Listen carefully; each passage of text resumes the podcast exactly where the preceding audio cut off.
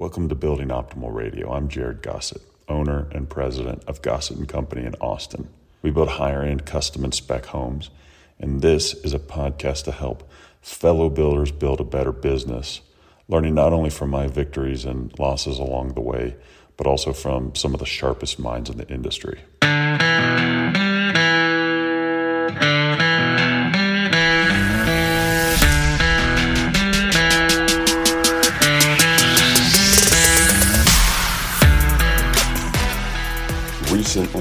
I had the opportunity to join the Lowe's Pro Council Ambassador Program.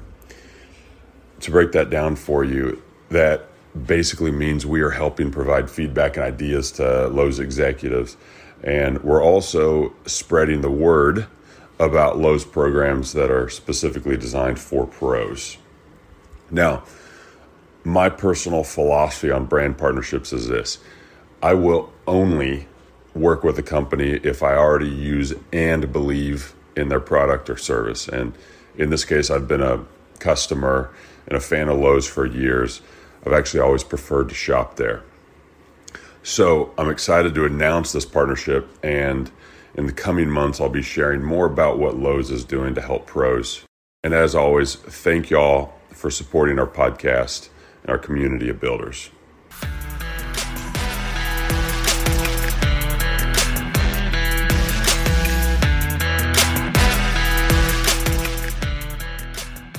So we're here with Austin Miller. And uh, Austin, first, thanks for coming on the show. I'm pretty excited to hear something that's a peek into a completely different universe from what I'm used to today. So thanks for coming on.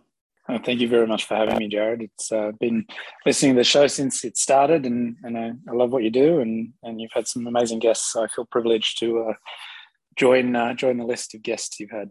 Well, you're kind of um, an inaugural episode in a sense. I mean, everything is usually geared around building tactics and strategies and things like that. And today we're talking about your experience in the remote Arctic and what it's like to build up there. So it's, you know, for our audience, very few people have an idea of what that's like. So it'll be just kind of, it is educational, but in another sense, more kind of uh, seeing the way that things go in, in a completely different part of the world. So let's start with your background because I'm sure a lot of people are going to want to know how an Aussie ends up in the remote parts of Canada. So, can you walk us through the events that led you from there to where you are now? Yeah, absolutely. So, um, in a nutshell, Australian, uh, born uh, in Sydney, uh, grew up in the capital city of Australia, Canberra, and um, I uh, went straight from school to university, and, and for a while there, I was studying um, a finance um, marketing degree, and I ended up completing that. But halfway through my degree, I realized that I wasn't really wanting to sit at a desk, uh, which ironically is what I do now. But um, I went and took up carpentry, um, and uh, I did a carpentry apprenticeship.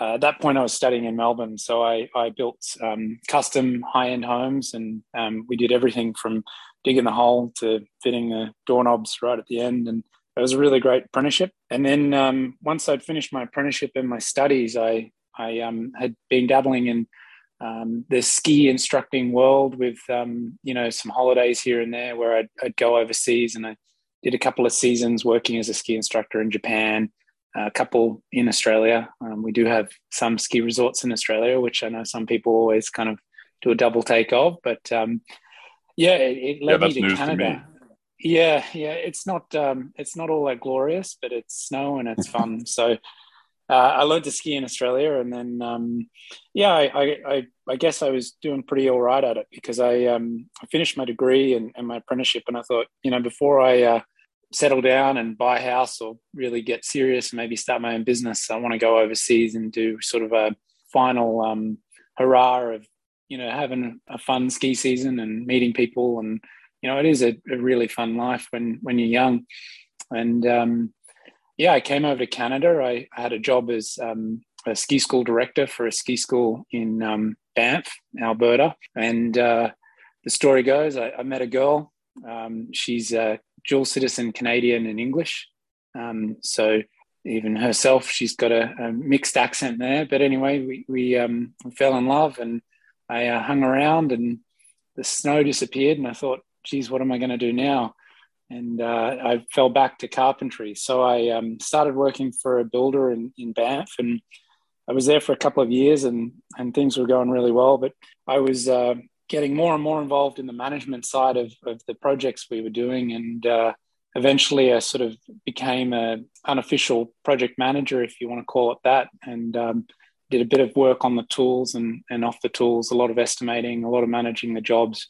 At one point, I think the company had 15 guys, so I was sort of overseeing a lot of the multiple jobs we ran. And Banff is a beautiful place. I don't know if you've ever been, but um, it's also a very expensive place to live. So we were, um, uh, my my girlfriend, now wife, uh, but uh, my girlfriend at the time and I were sort of looking a little further afar to sort of see where we could maybe go and put down some roots and, and have a little bit more of an affordable lifestyle. And I, uh, funnily enough, I was looking at some jobs out towards Calgary. Um, I mean, that's two hours from Banff. And um, I reached out to a few recruiters, and there was a recruiter um, for a big uh, sort of multinational or um, global recruiter, shall we say, who was from my hometown and uh, being uh, an Aussie, he sort of uh, took me under his wing and he tried to find me a good job. And I uh, had no experience with um, commercial construction really at that stage, uh, let alone building in the Arctic. And um, he managed to uh, get me an interview with the company I work for now. And they build in the Canadian Arctic. So that is um, the three northern provinces of Canada Yukon, Northwest Territories, and Nunavut. And in uh, August 2018, I started my career um, building in the Arctic. So that's uh, you know, short version of how I got to be building in the Arctic. Um, I am based in the Calgary area. I do fly up north a couple of times a year, but uh, primarily um, the project management side of the business is done remotely. It's not really done on site. Um, and you know manage multiple sites across the Canadian Arctic so it's easy to do that from one central office. And uh, yeah. It's always interesting to hear people's stories, especially people who are adventurers like you, like you are. And uh, I think there's something in, in that Australian blood, man. I, I've never met an Australian I haven't liked, but you guys have this philosophy on life and this adventurous spirit, and you just strike out and somehow end up with the coolest experiences. And here you are now building up and almost all the way up to Santa Claus and uh, yeah, far north, far north Arctic. Pretty, pretty impressive. Yeah. How far, by the way, your projects? How far would they be from the? I guess you call the North Pole all the way up to the top. I mean, are you? It's still a pretty good distance to get that far up, correct? Yeah, it is. So uh, my most northern project at the moment is in a community called Pond Inlet in Nunavut. It's um, at approximately 72 degrees um, north. So it's um, it's up there. The Arctic Circle is uh, just trying to find the stat here. I think it's uh, about 800 kilometers north of the Arctic Circle. So the Arctic Circle is defined as uh, basically part of the world where they will have at least one day with no sunrise or no sunset. You know, so in the winter they have a full day of darkness, and in the summer they have a full day of sun. So that that obviously moves the Arctic Circle, but uh, yeah, it's um, it's pretty north. Yeah, seventy two degrees north. Uh, 644 kilometers or 400 miles north of the Arctic Circle is um, where I'm currently working at the uh, most northern part. And uh, you know, to, to kind of put that into context in terms of, uh, you know, Santa Claus and the North Pole, uh, there's only a couple of months of the year where it's above zero, you know, and it, the highest it'll sort of get is um, 50 degrees Fahrenheit or 10 degrees Celsius um, for a couple of days a year. I think this year they only even had one day that sort of reached that double digit um, degrees Celsius. But um, yeah, you've got a you've got a sort of four or five month window that's um, pretty cold and um, either lengthening days or shortening days, and, and the days change time in terms of when the sun sets or sun rises quite fast up there. It's very noticeable from day to day. Um, you know, it could be upwards of sort of seven minutes different every day um, in both directions. And then come the winter, you know, the lowest temperature ever recorded in Nunavut was uh, minus 72 Fahrenheit or minus 57.8. Uh, 57.8 and that's um that's ambient. So that doesn't factor in wind chill. And uh, the coldest i've experienced was minus 61 celsius or minus 88 fahrenheit. That included a wind chill. And that was um, actually below the arctic circle in a community still in nunavut called baker lake. And that if you took the east and west north and south most furthest points of canada and where those dissected pretty much Baker Lake is in the center of Canada. So, you know, Canada is a very big country when you start to look north of the uh, southern states and, and southern cities. And there's a lot of lot of land north that is uninhabited. Yeah. Well, that was my next question. So, from your northernmost builds right now, mm-hmm. are there many zones that are habited north of that, or are you guys really kind of at the top of the world from a humanity perspective? There's two towns that are inhabited uh, towns, call it, um, further north, not that much further north, maybe 100, 150 miles further north. They're on the other side of the Northwest Passage. Grise Fiord and Resolute Bay are the names of those two towns. They're pretty small communities. And then north of that, there's a there's a Canadian military base, uh, really north, like I think at like 88 or 89 degrees north, uh, right at the tip of Canada. Um, but that is a military base, so it's not inhabited by any civilians. So, um, you know, Pond Inlet, I think, has a population of around 1,200 people. So it's it's a small community, but in the sense of communities in in Nunavut is probably on the larger side because you've got some communities that only have a couple hundred people. Nunavut, if we focus on that, it has a population of around 40,000 people and has 26 or 25 communities. None of them have a land link to the south, so none of them are accessible by road or rail. They're only fly in with uh, airports, or in the summer months when the ocean isn't frozen, there is uh, a ship or two that will come and deliver basically one year's worth of supplies for that entire community so that can be fuel, non-perishable items, construction material, you name it. Wow. And talking about life up there a little bit, just so people have a point of reference. I mean, in a previous conversation, you told me something about how, like, if you're pregnant or if you have some sort of injury or illness, they have, what is it, planes or helicopters that will periodically fly you down to the nearest hospital, which is a flight away. Like there's there's nothing in your town. There's no getting in the car and driving somewhere. Is that correct? That is, yeah, for the most part, correct. They have medical clinics in each community, but they have very limited medical facilities.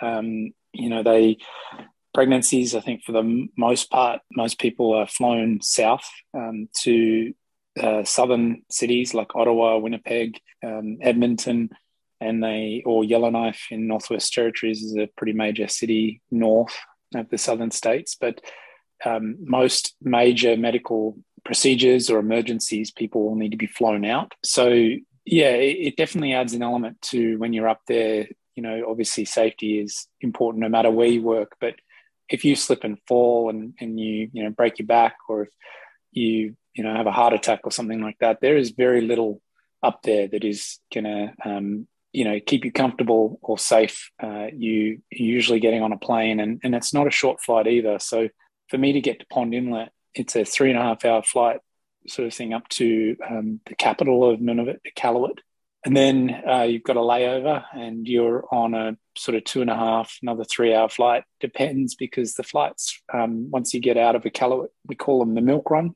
because you might take off and land in, in three different communities before you eventually get off um, the plane. It's a bit like a, a bus route. You know, you stay stay in your seat. People get on and off at one community, and then it flies to the next. And a few people get on and off, and then eventually, when you get to your community, you uh, you hop off. So, uh, depending on on the routing, yeah, it can take you another three and a half hours to get up there. So, really, it's a full day of flying. Um, you'll be leaving Ottawa in the morning, around 9 a.m. And, and you could be getting into Pond Inlet around 6 p.m. that night. Um, so it's it's quite a long way to travel, and it's very remote. I think I mentioned you, you know, the, the Pond Inlet is um, probably more. If you were to think of the Arctic, I don't know what the image you have. Probably you know, flat icebergs and just just white, you know, barren flat landscape. But uh, Pond Inlet's got quite a few mountains and glaciers and fjords. Um, it's quite picturesque in that respect. But that's again, we're talking about such a large area. It um, you go to another community, it is flat and barren. And another community I work in is called Gjoa Haven, and that's um, right on the Northwest Passage, and it's the closest community to where the um, infamous Franklin expedition sort of met its end. Those ships were only discovered, I think, in in 2014 or 2017. I can't remember, but when you get off the plane there, even in summer, you you realize just how desolate and remote the place is. Like there are no landmarks. There's weather coming from you, uh, coming to you from every direction. The the coastline is jagged and very confusing. It's um, yeah, it's an extremely remote place, and uh, that's in summer. When you go up there in winter, with the weather and the, and the temperature, you realize that you would not survive for very long um, if you got lost. And and it's very easy to get lost even in town sometimes because the, the weather rolls in, the fog is thick, or the wind kicks up and, and the snow is blowing and you, you just can't see. So it's an extremely hostile environment. You know, it, nothing grows up there. Um, there's maybe a bit of grass and the odd wildflower in, in summer, but there's no trees, there's no bushes, and you know, very little wildlife. So it's it's amazing to think uh, people survived up there, you know, long before Western settlement, because yeah, it's a very very hard place to live. And right now, it's primarily a native population up there, correct? Yeah, so I think uh, currently the population in the last statistics sort of had around 80% of the population, or 85%, sorry, were Inuit. So that's the local Aboriginal population. So yeah, it's um, it's uh, predominantly uh, everyone up there that does work. They work in the government, so the government employs sort of sixty percent of everyone that works up there. You know, it's it's um, it's a very different way of life. Um, you know, when I talk about these communities, they're nothing like you or I would sort of be familiar with in terms of um, other Canadian cities, or for that matter, American cities. Um, obviously the environment makes for for a different feel, but uh, the communities are very much just a couple of houses plonked in in the middle of nowhere, a school, um, one or two grocery stores, some sort of uh, power, you know, generating station, a muni- municipal building that has your snow clearing and your heavy equipment to maintain roads, and and that's about it. There's really um, no roads anywhere. Uh, the towns are very much uh, insulated yeah, it, it is a very unique thing to see. I feel very lucky to um, have spent quite a bit of time up there and visited quite a few different communities. Because um, even the cost of getting to some of these communities, if you were to just pay for an airfare to go up there, it could be upwards of you know five, six thousand dollars Canadian to to have a return ticket to get to some of these communities. It's it's not a cheap place to travel to. Yeah, well, and it's like what we were talking about in a earlier conversation. I mean, it sounds like a, a fascinating place to see and experience, but it's so remote and there's so little to do there that 99% of us are never going to see it in our lives, which is part of the reason why I was so fascinated in talking to you and hearing about this other part of the planet and then, you know, specifically how construction happens up there. And I think that mm. could be a good segue for us to talk about the construction uh, and mm. what it's what it's like up there. So, you know, I, I, imagine that there have to be months every year where it's just almost dark all day long, and just no construction is happening or progressing. But walk us through a little what uh, what it's like to build up there. Yeah, so again, it um, it differs in the province. Uh, Northwest Territories, um, a lot of communities in the winter months have ice roads. So I don't know if you've ever seen the uh, the show Ice Road Truckers. Um, I've seen the advertisements. Think, yeah, I think I, have never really watched it, but I think a lot of the roads they drive on are sort of northern Manitoba, so they're significantly further south than some of the ice roads in Northwest Territories. And then in the summer months, a lot of the communities are linked by roads, dirt roads, and, and ferries that cross the rivers.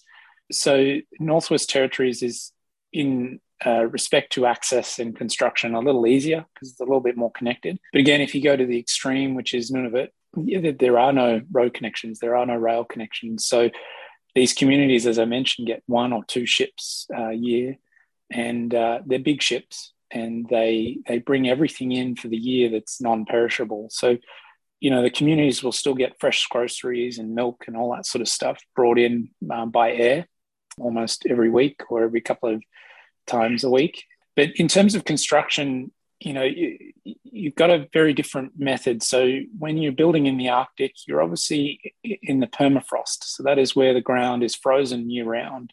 With global warming, um, that is definitely making the permafrost shrink, and some of the more southern communities are suffering with um, the effects of that.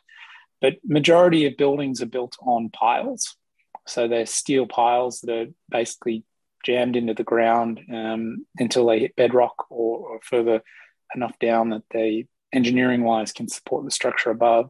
Then you've got a, a bit of an air gap from from ground to uh, the underside of the building, and then you you build off the piles. Construction methods um, are still um, remarkably like the south, and um, you know, a lot of people think, oh, surely prefab or modular units would be the way to go up there, and and um, yeah, everyone thinks it. Uh, but as I mentioned before, there's not a lot economically up there to do. There's not a lot of employment. So built into our contracts is uh, stipulations that we must employ local labor to construct these projects. And, and you know, some projects it's up to 40% of our total labor spend must be local hires. So if we went modular or prefab, we're never going to meet those contractual requirements. So we still stick frame and build a lot of the buildings as you would down south. But then with all of the remoteness and, and the very small window of good uh, construction weather, uh, it leaves you with not much of a window to get a building built. So you are right that um, there are months where you might not be constructing. So, take, for example, the two projects I'm on now, we were awarded them in April, May 2020. We then procured them and they were shipped in July and August. So, the ship typically for Nunavut leaves Montreal in the Quebec area the ship then travel, travels up north for a couple of months and it makes quite a few stops in these communities. And um, for both the communities I'm working in currently, the ship got there in early September. So it, it, you know, it took a month for it to arrive. And then by the time we had pulled everything off the ship and, and sort of taken everything to uh, sites, laid it all down, you know, the snow was already falling. It was mid September. The weather was turning so basically, what we do is we bundle all the material up, we put some construction fencing around it, and we leave it for the winter. And it sits in the snow, in the weather. And we came back to it in May, June of this year. Um, the sun comes up a lot sooner than that, but um, in one community, the material was 20 feet under snow. It was just so heavily wind uh, wow. uh, wind loaded and and snow drifts. It was it was crazy. So we just had to wait for the snow to melt. So we didn't really get a lot of our material until late June, July. By which point it is summer up there, and you got 24 hours of sun. But there's so much snow that it needs to melt before we can get to it. And then we started constructing. So you know we we build a, a floor structure, and then your walls, and then you, your trusses go on. Build your roof, and then you start to close in the envelope and uh, you know that on the projects I'm building, I'm building um, multi-residential housing. It is government funded and subsidized housing, so it's um, rented to the local population at a discounted rate. Um, they're five plexes, so there's five dwellings in each building with a mechanical room sort of in the center of the building. Could think of them as a single story. They're quite long. They're 120 to 130 feet long by about 40 feet deep uh, varies on the, the number of bedrooms in each unit. There's a few different models.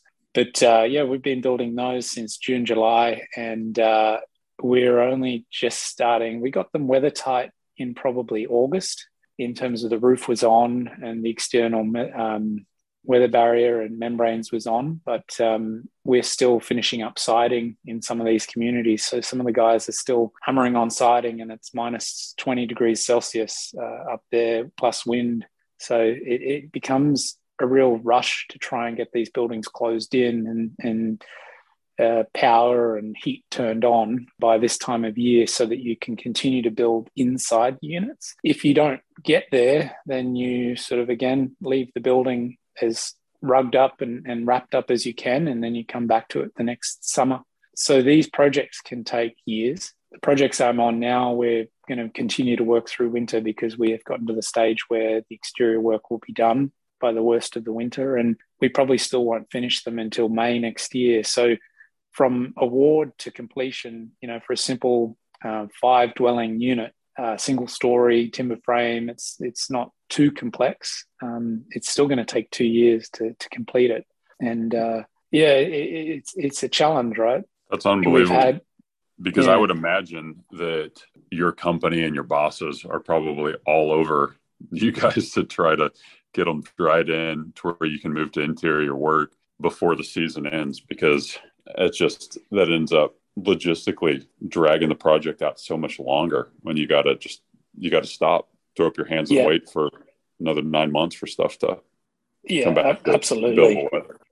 absolutely. Um, there is so much logistically that you need to be on top of. And i mean just to to go back on the shipping right? So when we're awarded the project you have a sometimes two month if you're lucky, eight week window. Um, sometimes it's down to six to four weeks window to buy everything you need for one year of construction, if not more, and get it on the boat. And, and if you think of a typical construction project, you know, okay, I'm doing, you know, my framing package. You get your framing package delivered, and that's all that you have on site.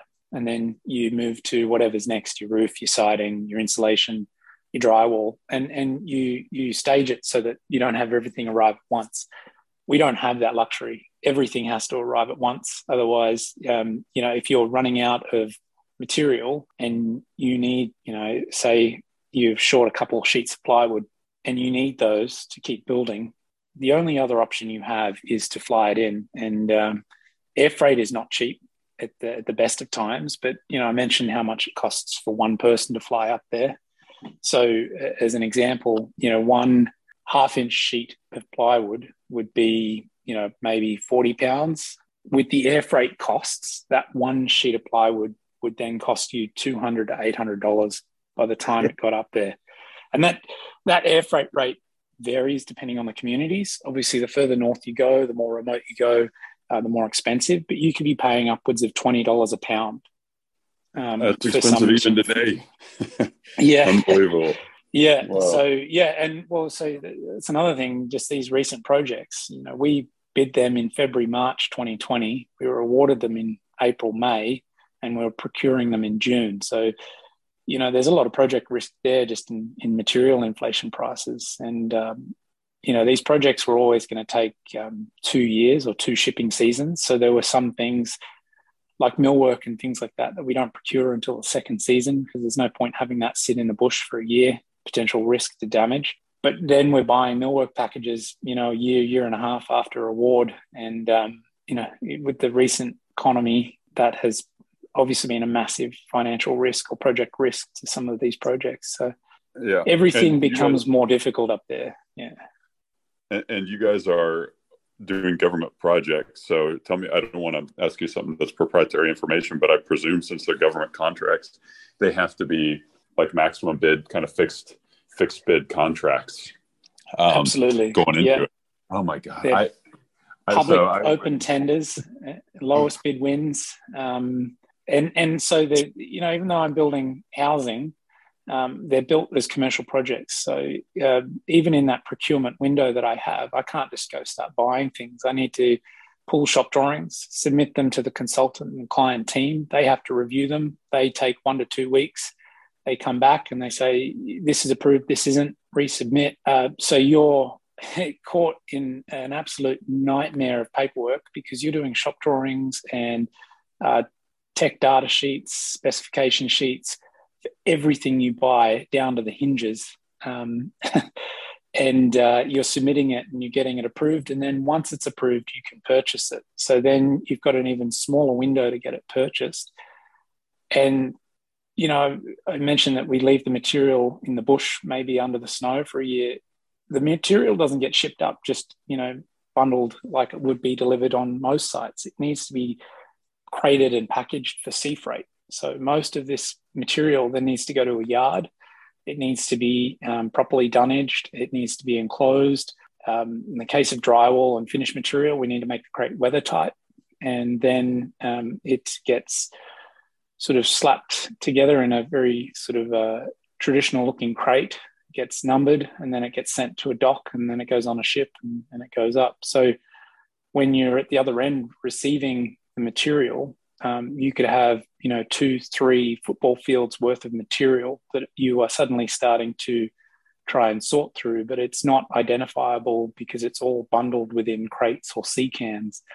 And um, you know, as is so often the way with uh, maybe the, the frantic nature of just trying to make these insanely tight timelines, not everything's packed in the um, the best logical order, right? You know, there's been times where your framing package um, or your floor package might need some structural bolts, and you go, okay, where are these bolts? And you're looking for a bag of bolts in a football, two or three football fields worth of material, and you're going through a five, 600 page uh, manifest of material trying to find what crate it's in. Then you get a crate number, and then you've got to go find the crate, and then you've got to open the crate, and you've got to dig around and, and find this bag of bolts. So everything takes time, and uh, there is so much planning and thought that needs to go into it. Otherwise, the, the jobs can go off the rails very, very quickly uh, financially. You know, it's it's not cheap to fly people in. It's not cheap to pay people to work up there, and it's not cheap to house them up there. And so every hour you work, you need to be efficient. That you're fighting an obstacle or a challenge pretty much every direction you turn. You know yeah. what this reminds me of? That this niche specialized building that you do, it reminds me of what I normally tell people, which is that construction is largely a commodity industry with low barriers to entry. That's one of the things we always have to struggle against. You can have multiple entrants in a market, and uh, and that can put pressure on on margins. There are ways to separate yourself and differentiate yourself, but I'm always interested in learning about the guys that can create a specialty in the business because usually whenever you can carve out a niche or specialty you you've got uh, you got a more of an economic moat around you. Mm. In your case, you what you're dealing with from my outsider's perspective is a tremendous amount of risk obviously you guys know how to measure it but i mean you're talking about projects that might take a year to build or you might miss the season it could be two or three you've got like over a year pre-construction timeline mm. like what you said you miss one thing and it's a $200 door hinge that you got to send up on a hmm. flight mm. you've got this labor, which I actually want to talk about this in a second. But so you've got labor that you've got to hire. That sounds like you know they may not necessarily be be skilled. Uh, some I'm guessing are, and some maybe not. So you factor all that in, and, uh, it's a tremendous amount of risk. But you guys have it figured out and dialed in so much that you've got an opportunity as a company, and, and there are other home builders and construction companies that I've come across that have similar models. And for instance, one is builder of lighthouses up in the Great Lakes. And apparently this is he is the guy that builds lighthouses. And that's the kind of guy that can go charge a really good margin on his product. So mm. anyway, I don't mean to derail us with my no. my random monologues, but man, what a uh, cool impressive operation that you guys have. Let's talk about before we wrap this up that labor because that's just really interesting to me that you have to have 40% or you hire local population. I mean, what sort of say do you have over that? I imagine you probably don't have the skill that you need. Am I right? Yeah, and look, it varies contract to contract. Forty percent is at the high end. You know, in some where it's twenty percent. Um, the two projects I'm working on with the housing, it's thirty percent and um, yeah, it, it is a challenge. Look, on any construction project, there is more than enough. You want to call it incidental sort of labor, something that is not really requiring high skill. Like, I mean, just based on where we're building, the R value of our assemblies is um, quite significantly higher than your southern construction. So there's a lot of layers of insulation And installing insulation, you know, it needs to be done right, but that is something that uh, more often than not, the, the local population are very good at, very capable at, and uh, we can get them on that. And there are, with all the projects, there are some more capable hands than others, but it, it is a challenge sometimes to meet those requirements um, because you are more and more so in the last, you know, five years, these projects are starting to get very complex. Um, they're, they're still timber stick frame homes, but the systems, the membranes, the details that go into them, they are becoming more and more complex. And that's partly due to the fact that for a long time they were building homes like you would down south um, here in southern Canada. And that didn't work up there. Y- your climate is so extreme, and you know the, the buildings um, they have a huge mold issue or emerging mold issue up north. They've got a lot of old buildings that weren't built well or um, were built, you know, with the right intention. But as I'm sure has been discussed many a times, if you have one penetration or one fault in your air barrier, um, that can breed mold. And in those climates where you have such an extreme in temperature differences, where you're talking, you know, it can be minus 70 degrees Fahrenheit outside and, you know, 60, 70 degrees Fahrenheit inside, you're talking up to 100 Fahrenheit difference between, you know, maybe a 12 inch um, envelope. And that can breed problems very quickly. And, you know, some of the buildings aren't maintained very well. In fact, a lot of them are. And that comes down to, again, the ability to maintain buildings in that environment. They get punished. Um, they don't have a long lifespan. So, yeah, it, it is a challenge finding and, and utilizing that labor, but there is a lot of work. When you think about it, you can use um, labor for, um, you know, just a general laborer, keeping sites clean, you know, running or clearing snow, um, getting equipment ready. And, and the Inuit are very capable people. I mean, you, you can't live up there unless you're capable.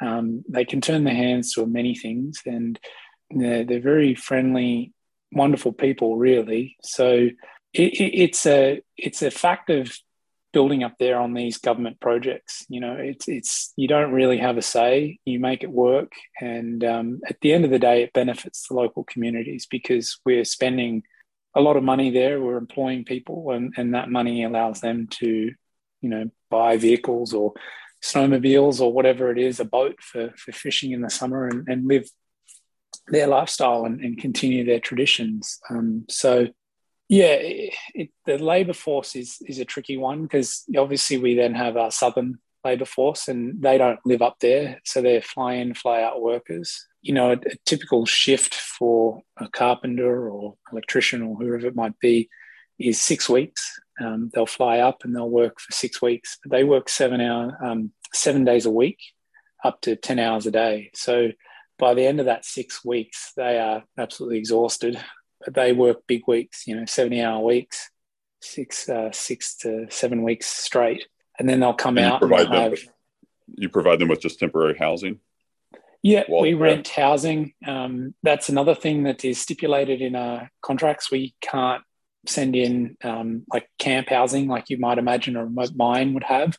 We have to rent and purchase accommodations from the community. So um, Inuit owned or Inuit operated accommodations. And um, so we stay at hotels and whatnot. But, you know, like when you factor in travel, accommodation, and, and food and everything like that, you could be looking to, you know, up to about 20% of your contract cost is just going on travel, accommodation, and, uh, you know, other things that aren't necessarily directed at the building uh, activity itself. You know, it's just a overhead that you have to encompass in, in your contracts.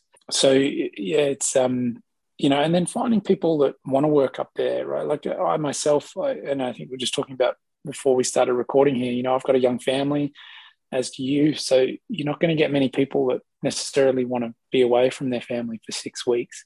So, and and it's an emerging thing, I think, the world over. But you know, the skills shortage is getting worse and worse. So, you know, people are getting paid pretty good money down south to, to build homes and come home to their families every night. So that's another cost pressure that you know we're not necessarily getting uh, rewarded for you know because we bid these projects before covid before you know some of these economic pressures were uh, a reality. So you know the, the, risk and i know you mentioned you know we've got to have it dialed and, and for the most part we do but no different to most contractors. We have our jobs that go wrong and the uh, the, the pressure there becomes well you know stop the bleed you know? It's sort of like you you've got to you've got to apply the first aid. You've got to you've got to really hammer down on the project and and stop it from bleeding because once a project runs away on you and you you have issues um, be it you know you, you could have a,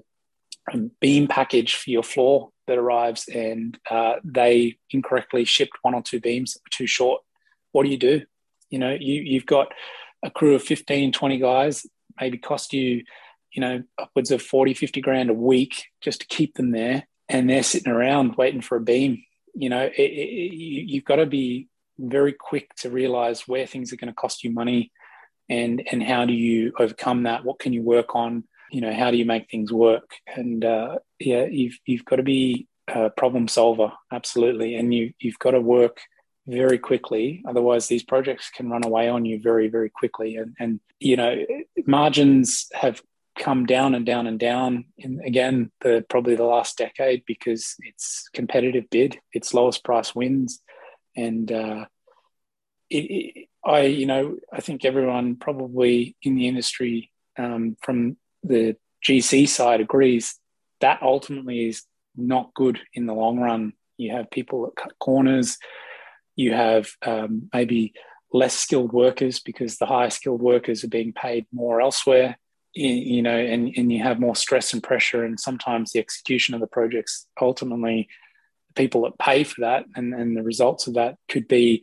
uh, the government or the end user they're not getting as good a product as if they didn't take the lowest bid price right so you know there's a lot of things and you could talk about it for hours um, but the crux of it is it's a, it's a very complicated machine. It's very hard. Uh, it's a lot of stress. It's a lot of work, um, but it is also very rewarding. Um, you, you, know, you, like say you're building housing for uh, the native population, and you know, and and put into context, some of these natives hadn't seen uh, Western people until the 1950s.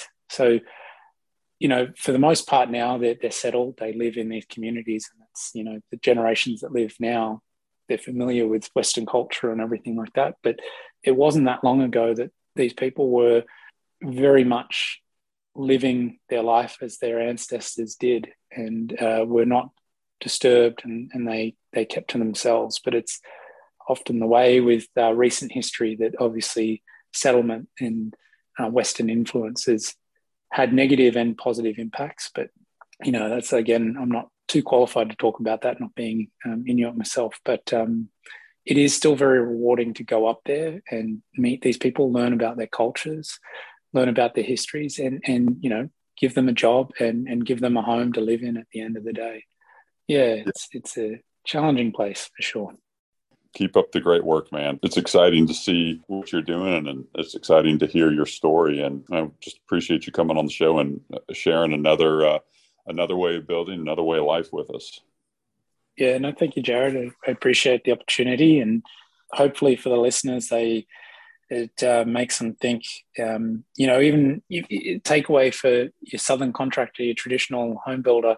There are always efficiencies to be found. There are always ways to make things more profitable. Um, it can take a lot of work up front, a lot of brain power. But um, you know, building these projects is a lot of data analysis. It's a lot of financial analysis and looking at where you're losing money, making money, where you could be better. Um, because if you didn't do that, it wouldn't be possible. You would you go out of business after one project. You know, there's this, like you say, there's so much risk where we build. It makes you go over everything with a fine tooth comb and I know for me, if in the future I was building a traditional home in a, in a southern city, there's definitely a lot of things that I would look at differently compared to before I worked up in the Arctic in terms of, you know, where there are opportunities, where there are risks, and how you mitigate them best, and, and how you potentially increase your margins or reduce the risk. You know, it's not always about trying to make the biggest margin possible, but it's trying to do a good job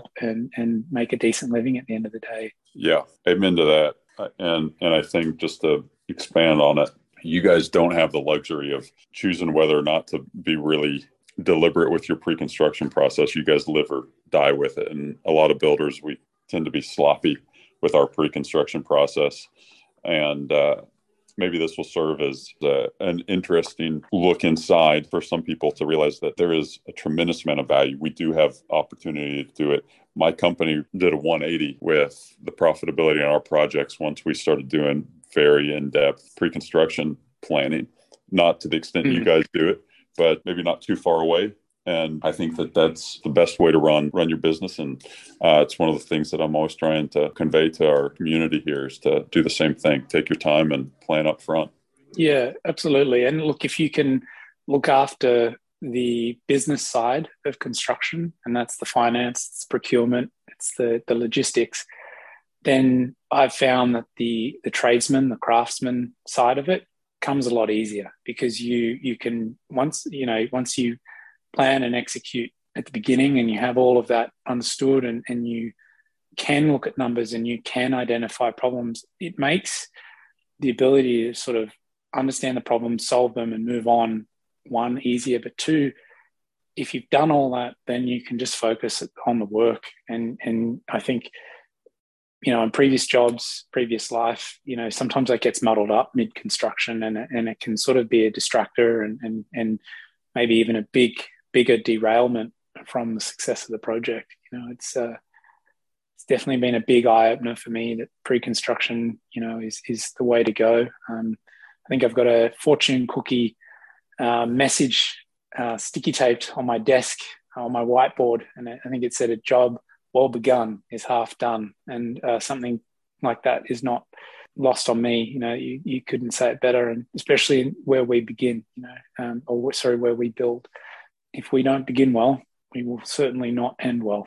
Um, and that's the nature of where we are. Well, that is a great piece of wisdom to end on, man. Thank you for uh, thank you for your time, Austin. And um, again, thanks for coming on.